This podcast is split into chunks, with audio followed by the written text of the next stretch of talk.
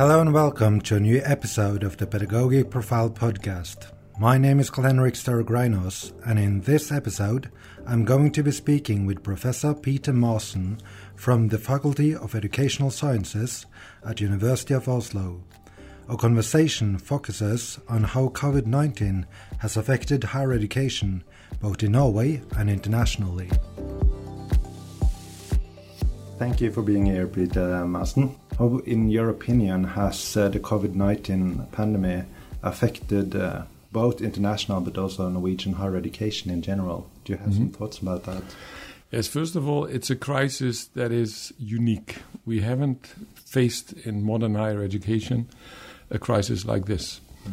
It affects, first and foremost, international higher education, student mobility of full degree students has around the world dropped with at least 50%, but we're still waiting how many international students actually show up in the US, in the UK, Australia. So it might be even more dramatic than that. And can you imagine 50% reduction, what that means for, uh, for the universities that are affected? Um, we also see exchange programs come to a standstill, also unique, uh, since they started uh, more seriously in the 1980s. Uh, exchange programs have become a very important part of the um, operations of uh, universities around the world, but especially in Europe. No exchange are taking place, um, so that's a very important uh, um, international dimension. Research, you can imagine how research is affected no more uh, mobility of staff, no more meetings, seminars. There's also there a major impact uh, on the, the, higher education um, when it comes to the international dimension.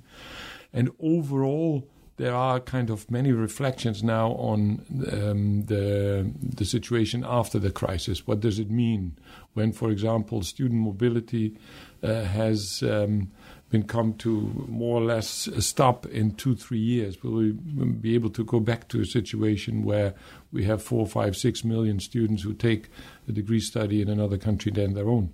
So, so this crisis is unique. It has an enormous impact on uh, international education, but also in Norway. Um, apart from uh, the fact that the international dimension, because of a lack of tuition fees, etc., is not uh, as severe uh, here, the impact of the, the COVID crisis as in other countries, but also in Norway, we see the shift towards online education, um, the uh, worries about the academic staff, about their research work, uh, laboratory work, uh, medical practices. You can imagine that in many respects, this crisis uh, affects the higher education to the core, and uh, we're still trying to adapt. I mean, uh, I think that overall, also in Norway, but that's let's say a global situation, higher education institutions have done extremely well in adapting. I mean, uh, can you imagine that from one day to another you have to close down your premises?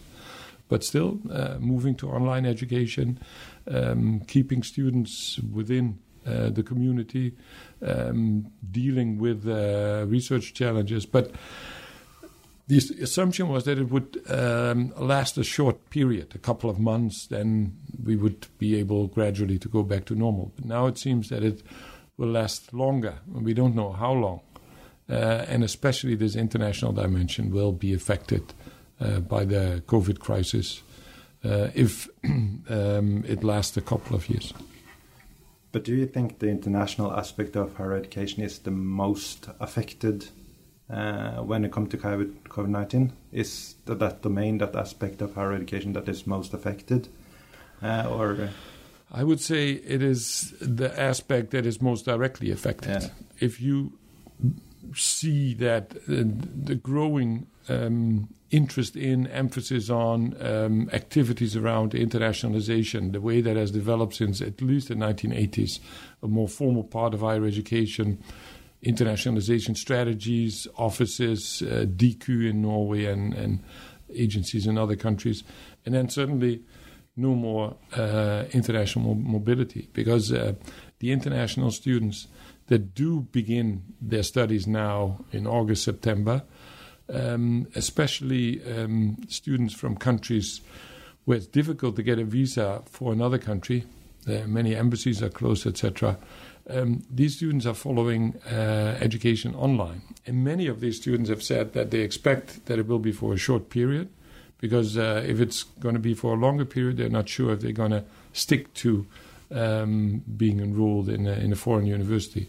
Because if you, let's say, if you're from Britain, why would it would would it be interesting for you to follow online education uh, in Norway if the same course would also be offered in Britain? Uh, you can say, okay, tuition fee, etc. But apart from that, the experience that many international students say is a very important part of the decision to study abroad the social environment, uh, new context, meeting new people, building up international networks. If that falls away, then that has a major impact on how universities have to think about uh, international program offerings and uh, how they want to continue there. Of course, there's also an impact on um, on national um, higher education context, online education. What does it mean? Let me give you an example from the U.S.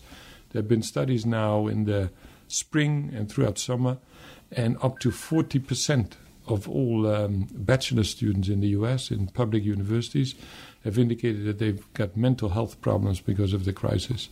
Many have a depression, uh, feel isolated. So universities had to invest a lot in uh, in the support structure there. So that's for national students, not international. Uh, also in Britain, studies have shown that quite a number of students, 20, 30 percent, have indicated that they uh, that they feel that their mental health is affected by the crisis. So it is quite a dramatic um, uh, impact it has on higher education, even though we don't see and hear so much directly about it. But um, the impact is uh, is quite dramatic and will be um, affecting higher education for the coming years uh, for sure.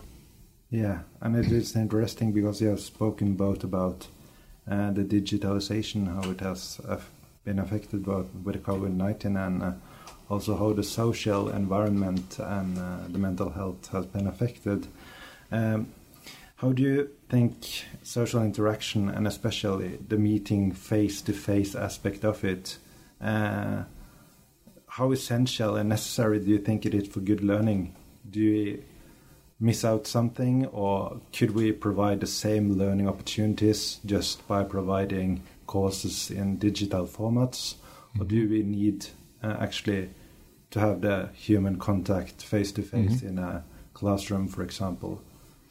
Well, of course, some forms of education in higher education uh, they cannot uh, be offered online. Laboratory work, uh, medical practices, impossible to offer that online. Mm. Um, you can have some kind of simulations, but but overall, within natural sciences, engineering, uh, medical sciences, a large part of certainly advanced education has to be done uh, in a physical environment. So that's uh, already uh, a very important element. When it comes to the use of digital technologies, we've seen that over the last decades we gradually uh, have moved forward, but there was a great reluctance in general to um, move to move to a situation where you rely on digital technologies. The COVID nineteen crisis has forced us into that uh, arena. So we're now forced to first and foremost think in in digital terms. So how do we um, reach our students when they cannot be uh, physically present on campus? Um, and for that, the experiences of the last decades are are okay, but we we are kind of thrown into the deep water by having to learn what works and what not works. Because one of the disadvantages of all the work that's been done uh, in using digital technologies the last decades is that there were no experimental settings. So we hardly knew what works and what didn't work. Uh, we're finding out now um, under pressure but to come back to your question, I do think that if you look at the traditional student group of the 18 to 25 year olds, that the social interaction is extremely important. That that's part of a way of life. I mean, the, one of the reasons that so many students around the world um, have decided to go to college is this way of life. Uh, of course, the preparation for the labor market is key, and it's um, um, uh, it has become more important um, also in governmental policies recently. But this uh, building up networks, social interaction, uh, group work, etc. Part of it can be um, replaced by um, use of digital technologies, but but a large part of the social interaction is something that students really um, are looking forward to that they're missing. Can you imagine how how can you build a community within a specific academic area in whatever larger discipline? How do you build a community if the students have never met each other? If they are only online within their own uh, bedroom or, or um, office or wherever they are. Um, so I think that um, one thing we learned from the crisis is how to use digital technologies uh, more effectively. Also, when it comes to learning strategies, there's a lot of work to be done, and there's a lot of work being done. But uh, we have to um, refrain from thinking that digital uh, technologies can replace fully um, traditional ways of, of teaching and, and learning. Yeah. That would be a, a, major mistake. So, in that sense, um, the uh, the an, an, an, example from again from the UK where there was a study um, in July asking all first year students who had applied to higher education and gotten an offer uh, how many of them were thinking of deferring their studies for at least a year or for a situation after COVID 19 because of the online um, uh, offering of education. And between 20 and 25 percent uh, said that they'd already decided to defer their, their studies. Mm. While um, um, quite a large part said, no, we will start anyhow, and a part was uncertain. But it means that up to 25% of the students in Britain had decided already to postpone their study because they prefer the, the social interaction uh, setting. Um, again, this doesn't um, mean that digital technologies uh, cannot be central in uh, educational um, uh, activities. Uh, they are and they should be. But uh, the social interaction is is a, is a key element of, of higher education for the traditional student group, and I think we will move back in that direction and finding a new balance between online education and uh, traditional ways of uh, of teaching and learning uh, once this crisis is is over. What are the prospects for higher education to move back to a more normal situation? Mm -hmm. Yes, that's a good question. We we don't know exactly what the new normal will be, um, when there will be a vaccine, and what that means, and um, but we do know that the way in which the higher education governance and funding have developed before the crisis, and and the, the development started, let's say, in the 1980s um, with Ronald Reagan, Margaret Thatcher, and his emphasis on new public management there was a growing uh, kind of acceptance around the world that higher education would function better if a larger part of the income would be derived from competition or through competition, tuition fees, uh, um, industry income, uh, competitive income, even from government. And that has led to um, to some countries uh, really going very far in that direction, like the U.S., uh, the U.K., uh, Australia, where the basic uh, grant from the government covered maybe 20% of the annual budget of the universities. While in Norway and in other parts of the world, we've, we've kept to our tradition of, of funding higher education uh, um, publicly, where the basic grant covers a large part, more than 60% of the annual income, of the annual budget of the university. So, what we see is that this mantra universities and societies are better off if we have a more competitive environment in which universities operate, less dependent on government, more direct interaction with society. That mantra now uh, has faced a huge kind of challenge because those universities that had gone and those countries that have gone farthest in that direction, their universities are in general in deep trouble. The filthy rich universities, if I may use that word, like um, the ones in the US with the large endowments, uh, Oxford, Cambridge, they can handle this. They can deal with this. And they can, let's say, to a large extent, continue their activities and then move back to whatever the new normal is. And also con- in countries like Norway and, and other Nordic European countries, uh, East Asia, where the government was funding higher education, they're doing well.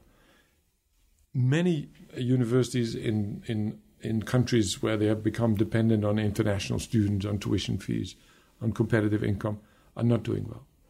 Um, there's been various reports in, in the UK, especially in England, which suggest that a number of universities, the last figure I read was 13, uh, are on the edge of bankruptcy. And the question is now uh, are we just letting them die? Should we support them? Um, the same in, in the US, where you see the impact on the financial situation of universities and the panic in some institutions. Australia, uh, absolutely uh, the same. Dependence on uh, tuition fee income has gone so far that uh, now that the tuition fee income of international students is threatened, panic. So I think the new normal will mean that we have a new get a new global higher education landscape with the pri- mainly private top universities from the US still dominating the global uh, landscape. Um, the top universities from Britain probably will be able to survive, but they will also be affected by another crisis that's Brexit.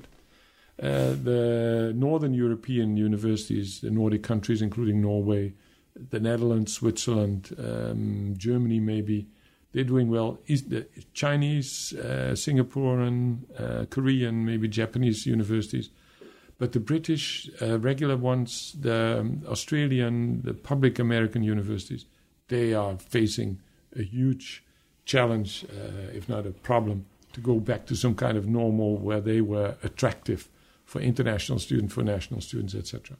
So I, I think that that also has an impact on international student mobility afterwards, mm. and that um, universities like uh, the Norwegian ones and University of Oslo will become more attractive uh, than they even uh, are already, and that we in the let's say the the global rankings also will see that uh, they will be dominated more by uh, East Asian, Northern European, and um, some remaining uh, top universities from Australia, Britain, and the US, but that a large part of the universities that are now at the top from these latter countries, they will have uh, difficulties of going back to this normal situation.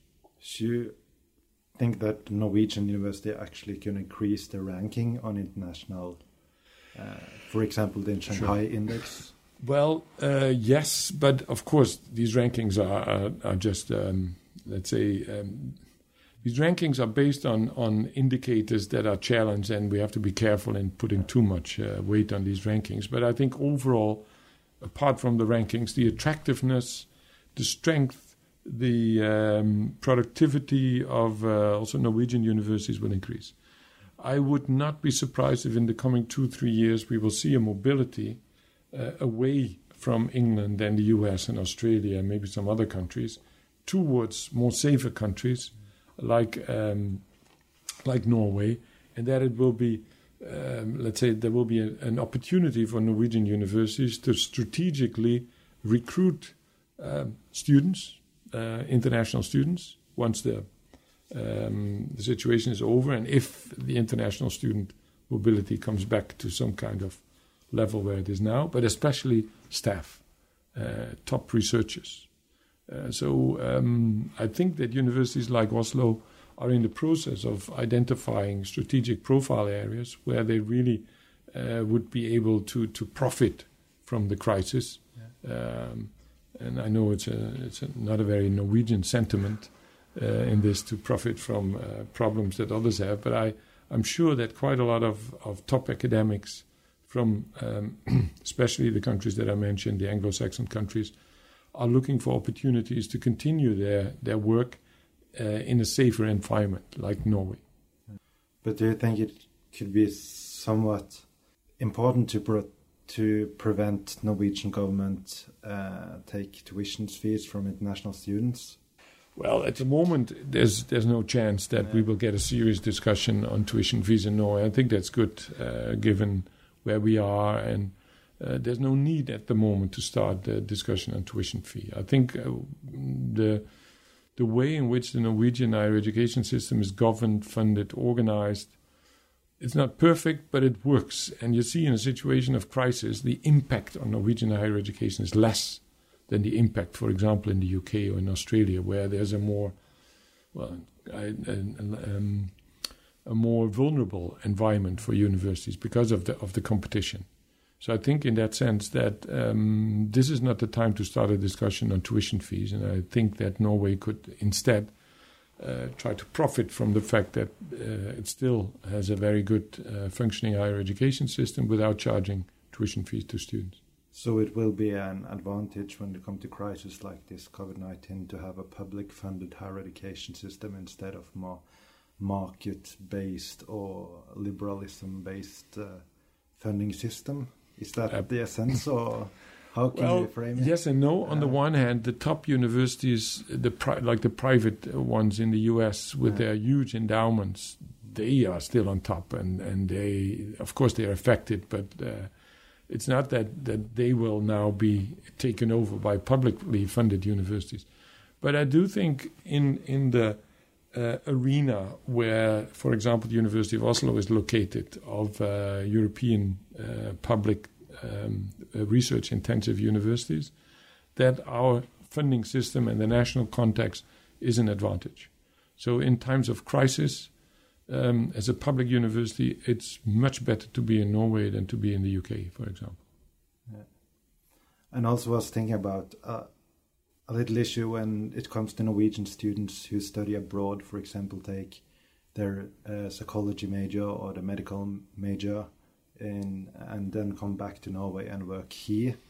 Uh, and we save a lot of money in Norway to educate medical doctors outside of the country in the abroad instead of in Norway. And then we have the best heads from around the world coming here to Norway because we don't have tuition fees, for example. Uh, is it a little bit selfish and a lack of solidarity to just have all uh, take all the work of educate, for example, medical doctors to abroad, and then take the best heads from other educational systems uh, here in Norway?